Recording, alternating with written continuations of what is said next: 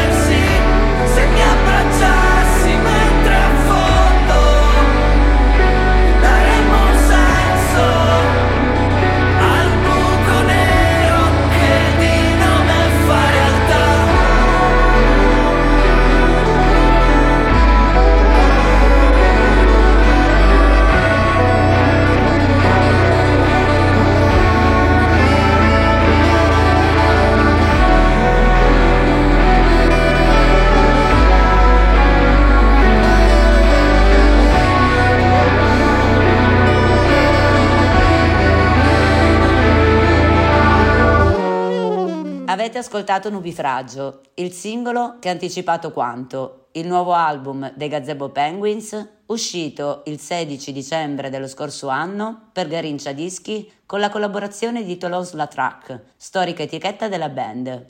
Sulla strumentale del brano si intreccia alla perfezione il suono del sax, un suono fatto di aria che crea qualcosa di turbinoso ipnotico, su un intreccio di parole che sono pura poesia.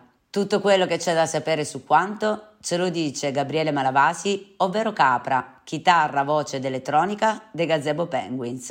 Ciao a chi ci ascolta, io sono Laura e oggi in collegamento con me c'è Gabriele Malavasi, più noto come Capra dei Gazebo Penguins. Ciao Gabriele e grazie di essere qui.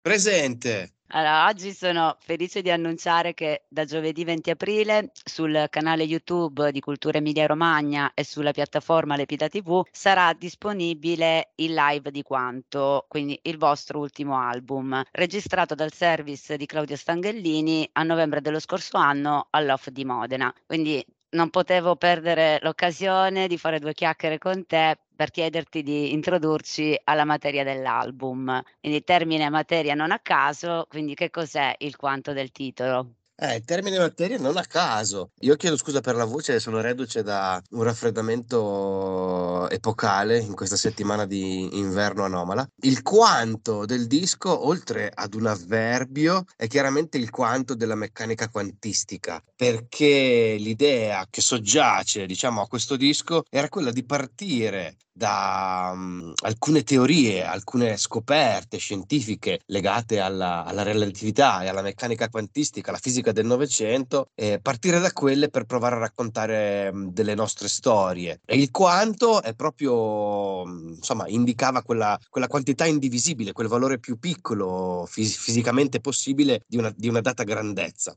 E per noi era quindi il primo mattoncino, piccolissimo mattoncino da mettere per costruire questa nostra narrazione che arrivava dopo, dopo cinque anni di silenzio, sia discografico che un silenzio anche pandemico che ci lega anche, ehm, come dicevamo prima dell'intervista, alla nascita proprio di Viralissima. Quindi partire da delle um, intuizioni eh, della fisica per cercare di raccontare qualcosa che avesse molto a che fare proprio con la materia, con... Uh, um, quanto di più ctonio, di più legato alla, alla terra eh, ci potesse essere nelle storie che, che volevamo raccontare. Sì, la, l'intuizione incredibile che davvero funziona.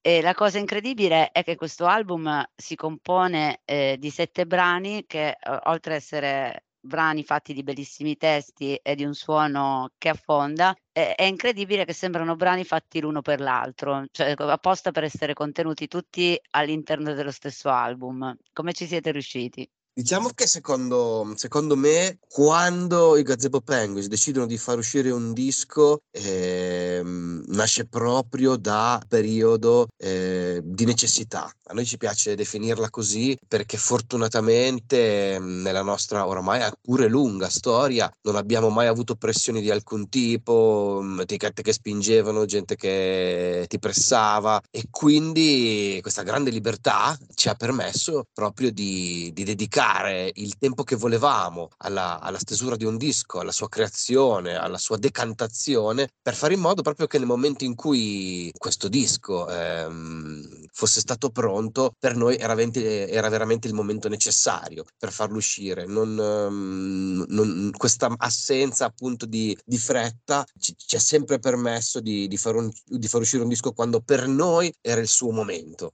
E il momento in questo senso descrive un momento momento delle nostre vite in cui quella musica ci rappresenta, ma anche il momento stesso in cui quel disco raggiunge la forma che per noi è perfetta perfetta in senso magari etimologico, cioè compiuta. E, e, questa compiutezza in questo disco noi l'abbiamo sentita molto, tant'è che tra di noi forse ci siamo pure detti che eh, quanto è il disco più disco eh, che abbiamo fatto sicuramente negli ultimi dieci anni. Eh, sono d'accordo con te. E dicevi prima che appunto è un disco che arriva dopo 5 anni di silenzio, ehm, quando vi siete messi poi a lavorare su su quanto? Tu dicevi quando è nata l'esigenza, ma quando è nata questa esigenza? Siamo ancora periodo pre-pandemia, quando vi stavate scaldando per il live che avrebbe celebrato i vostri 15 anni? Quando è nato?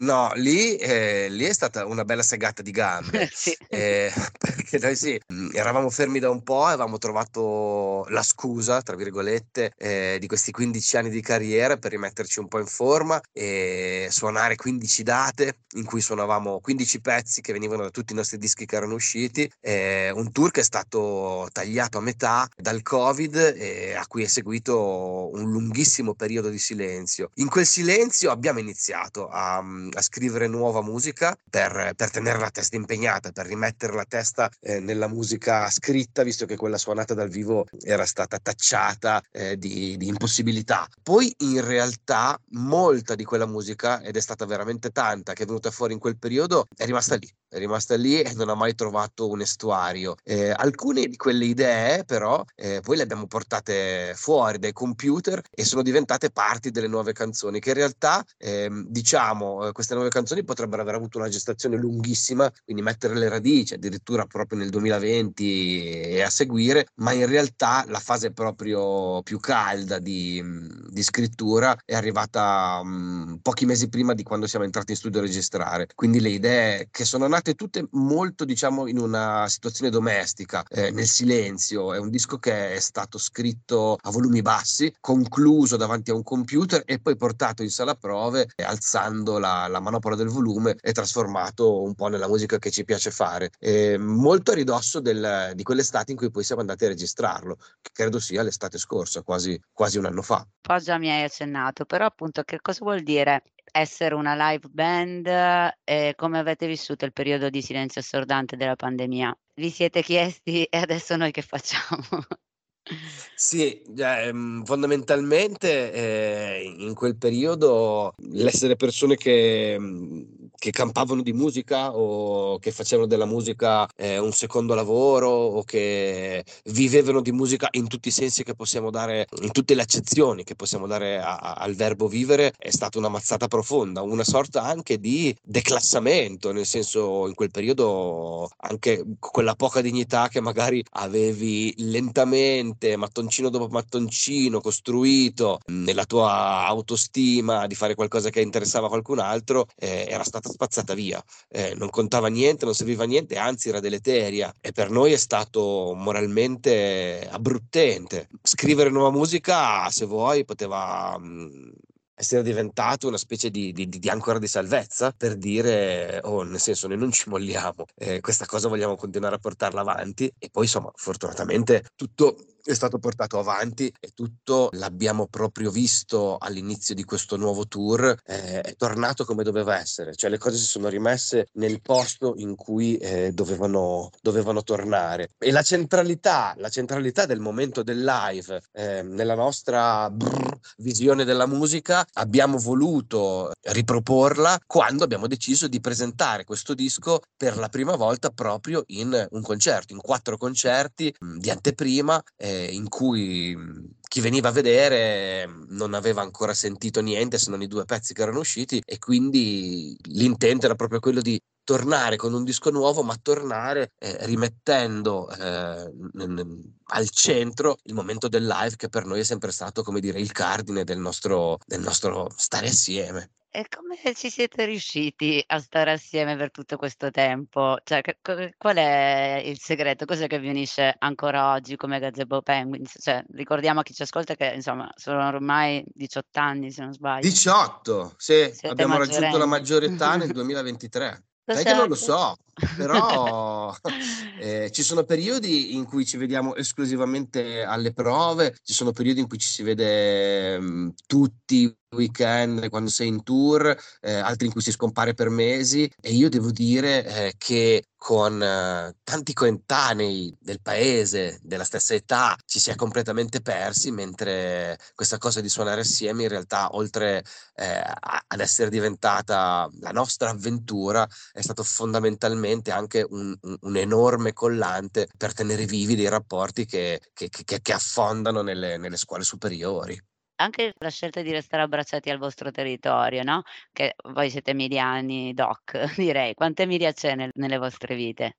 Ma mm, 100%, cioè nel senso ci- abbiamo voluto celebrarla in un disco che si chiama, che si chiama Nebbia perché era la costante della nostra adolescenza in motorino, dei nostri incontri mm, sotto le luci dei lampioni, alle fermate degli autobus e, e tutta, cioè nel senso, tutta la musica alla fine affonda e- e- ed è nata in, in sale prova sperdute in mezzo alla campagna che una volta erano delle stalle e cioè questa cosa è- è per noi imprescindibile, assolutamente. Abbiamo detto che, ehm, per presentare quanto, ehm, avete scelto questa modalità fuori dagli schemi, quella di portare il disco ancora prima che il disco uscisse in 4 live di presentazione, ma il live che, mhmm, manderemo in onda il 20 aprile è un live che anomalo, nel senso che questo è stato registrato a porte chiuse, una prova generale prima dei concerti che poi si sono svolti a Roma, Milano, Torino e Bologna. Quindi un live senza sudore o serotte, eh, però guardandovi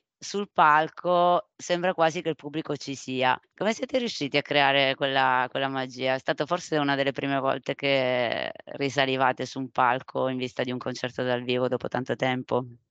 Allora, guarda, Ossa Rotta e Pubblico mancavano, ma il sudore c'era e me lo Il ricordo vostro. un sacco.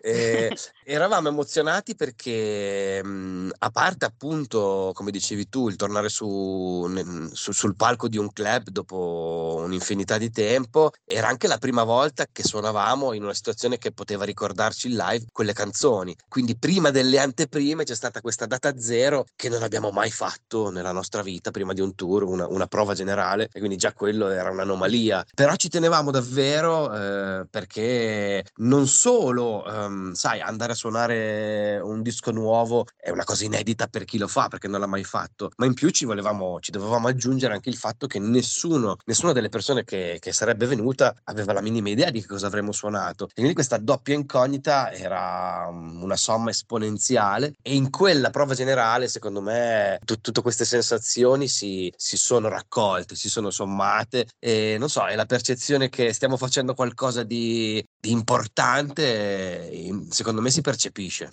Sì, che poi eh, ho letto, non so se sia vero, ho letto che poi comunque le scalette le avete sempre cambiate a seconda del, del palco dove poi avete suonato, così.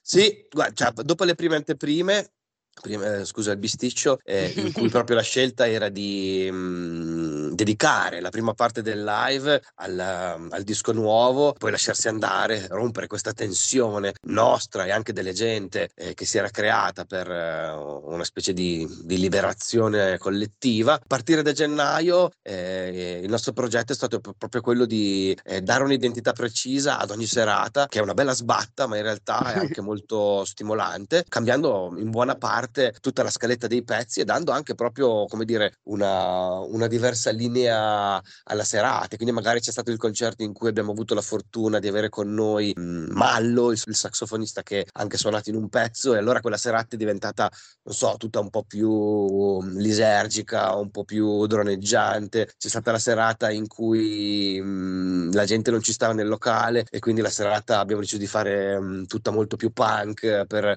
aumentare gli spazi disponibili e quindi sì, una sorta di, mh, non dico improvvisazione, però di, di voler declinare anche proprio il repertorio, eh, come dicono, mh, come dice il sito della SIA, a seconda, a seconda della serata. E il repertorio sì, ormai comincia anche a essere abbastanza consistente e, e ce lo permette. Ma ascolta, ma visto che non siete riusciti alla fine a portare avanti 15 anni, volete festeggiare i 18 con 18 brani oppure pensate che porta sfiga? No, guarda, adesso questa cosa qui delle, delle celebrazioni ehm, la mettiamo tra parentesi. Fortunatamente l'estate sarà ricca e senza bisogno di, di fare compleanni e, e ci teniamo un tour normale ehm, senza, senza niente di, di eccezionale. Bene, allora non so se, se ti va, prima appunto avevi accennato no, anche mm, al sax, che poi è il sax che c'è presente nel, nel brano Nubifragio, che quella è una novità rispetto magari ad, altre, ad altri suoni dei, dei Gazebo Penguins. E, mm, fa- se ti va farei fare proprio un breve giro, un brevissimo giro rispetto alla scaletta che invece poi andremo ad ascoltare nel live di Viralissima. Quindi eh, mm, ti farei proprio spendere due parole, due sui brani che, che sono messi in scaletta, proprio a partire da Nubifragio. Volentieri, non- non- faccio fatica a essere riassuntivo, ma farò del mio meglio. Nubifragio ci piaceva come apertura del disco, ehm, come apertura anche come primo brano da far sentire ehm, a chi avesse voluto ascoltarci, perché il tema tratta della, mm, della gestione dei ricordi, del tempo che si accumula alle spalle e di questa correlazione tra il tempo che non si può recuperare mm, e come si comporta un buco nero a livello gravitazionale. E questo tempo trova mm, nel, nel brano no? un corrispettivo che per noi ha molto significato perché quel giro di chitarra è vecchissimo, era stato dimenticato, sepolto negli hard disk e ha ritrovato vita non so quanti anni dopo essere stato scritto senza perdere ma, un, un secondo della sua mm, necessità, visto che ci piace questa parola. E quindi insomma un, un, un brano che parla di come sia sovrumano poter ricordare tutto, è in realtà un brano che in un certo senso è risorto da, da morte certa. Sono davanti i testi delle canzoni, oltre che le ho un po' cantate tutto, tutto il weekend scorso. Hai fatto, Ah. hai fatto un ottimo esercizio. No, sì, la chiusura di Nubifragio è veramente bellissima. Togliamo gli angoli dal mondo, facciamo un cerchio dove non sia possibile nascondersi. Se mi abbracciassi mentre affondo daremmo un senso al buco nero che di nome fa realtà. Scusami, E veramente memoria! È bellissima. No, no, ce l'ho davanti. Ce l'ho, lo so a memoria, però, però non volevo sbagliare. Se non esiste il vuoto, Se non esiste il dopo. vuoto, mm, bah, eh, parte da una, da una riflessione abbastanza stupida, cioè, mm, o, o- o- o- banale, triviale, cioè quella del, mm, del considerare mezzo pieno, mezzo vuoto un bicchiere, eh, per allacciarsi in realtà a una diatriba vecchia, come il- la storia del pensiero eh, dell'Occidente, appunto sul- sull'esistenza o meno del vuoto. Eh, un'esistenza che in certi esperimenti è stata provata mh, e che in realtà da, da- da Aristotele a Democrito comunque è, è- è- sempre stata un- una, una riflessione sul confine tra principio di non contraddizione e sull'esistenza in realtà, cioè nel senso se qualcosa di completamente vuoto in realtà esiste oppure è il non essere. E questa riflessione abbastanza fisica ad un certo punto della canzone viene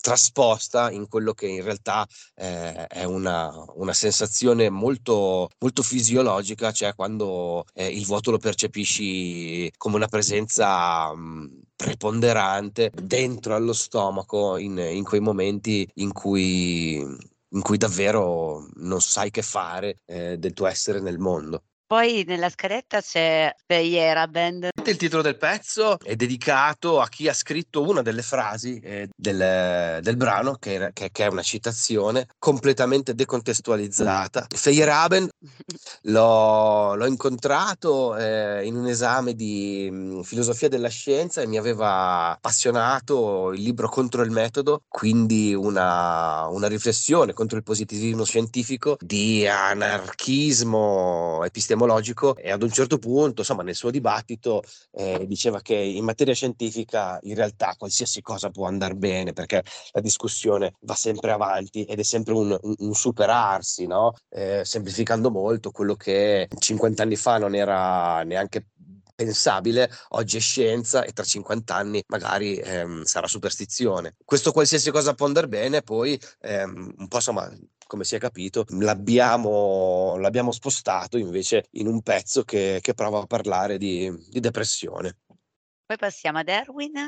Erwin invece proprio parte da eh, una- una- un'interpretazione della meccanica quantistica, che è una scienza strana, è una scienza mm, curiosa perché è una scienza che eh, fa moltiplicare le interpretazioni, come dire, mh, dà l'impressione di non essere proprio una scienza tout court, ma tant'è, l'interpretazione è bellissima perché mh, sostanzialmente ci dice che dal momento in cui un esperimento in laboratorio può avere le stesse probabilità di avere un esito A che di avere un esito B, eh, una particella che ad un certo punto eh, dà come risultato A, crea un mondo che segue questa particella nel suo evolversi verso A e la stessa particella se dà un risultato B crea un mondo che segue la particella nel suo evolversi eh, verso questo risultato B.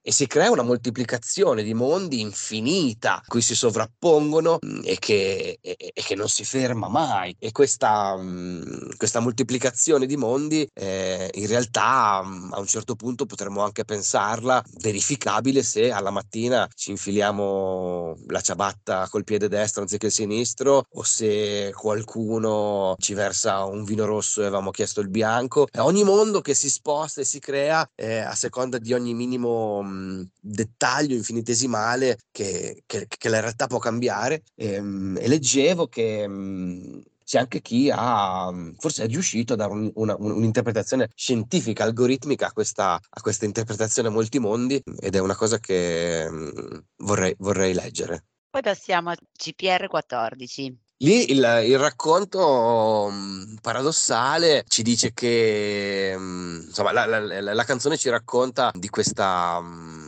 di questo tentativo di rallentare il tempo avvicinandosi attraverso un tunnel da scavare eh, verso il centro della Terra dove la forza di gravità è, è, maggiore e teoricamente ma anche scientificamente il tempo rallenta. Ci sono stati degli studi che, che avrebbero anche definito la quantità di tempo in una vita di boh, 70 anni che si guadagnerebbe e, e sarebbe uno 0,1000 zeri eh, di secondo. Questo questo, questo momento infinitesimale di tempo in più che cosa ce ne faremmo? Cioè, il pezzo forse si, si domanda eh, se, se, avessimo davvero anche solo un secondo in più, eh, come saremmo capaci di spenderlo? E, e, e che senso avrebbe eh, nella nostra vita guadagnarlo? E quanta fatica per guadagnarlo per poi farne cosa, eh, perché fondamentalmente l'idea di fermare il tempo va a cozzare col fatto che mhmm, se si fermasse il tempo, che è strettamente legato al concetto di calore in fisica, eh, si fermerebbe anche tutto il resto.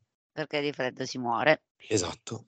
Poi abbiamo che cosa fai domani? Che cosa fai domani? È quella che parla di più cose e di meno cose assieme. Eh, ad un certo punto, in uno dei ritornelli, si dice che quello che non vedi ti sorprenderà ed è proprio una, una dedica, è una dedica all'infinitamente piccolo. È una dedica che nasce quando ho letto che mh, mm, ci sono esperimenti fatti in laboratori in parti lontanissime del mondo che mh, mm, danno risultati analoghi che suggeriscono una corrispondenza che non, non, non, non può essere dettata dal caso e che ci suggerisce che in realtà la materia, tutta la materia, ha una sorta di connessione, no? Eh, tutta la materia di tutto l'universo. E questa cosa mh, mm, ma da, da, una specie di, eh, di svolta metafisica no? anche a questa scienza che è fisica al quadrato, ma l'idea che ci sia una connessione che nemmeno, nemmeno gli scienziati più quotati riescono al momento a, a spiegare è qualcosa di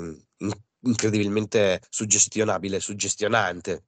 Invece poi questo appunto il live che manderemo in onda finisce sciogliendo un po' tutte le tensioni del nuovo album con Finita il caffè. Eh, il testo di quel pezzo è nato per gioco, volevamo fare due strofe che avessero un senso anche potendo eh, scambiare tra di loro i versi, no? come se, se, i primi sono A, B, B, A e dopo lo fai A, B, A, B. Sì. Ed è un gioco che continua a funzionare da dieci anni, perché quel pezzo lì ha dieci anni, ha dieci anni.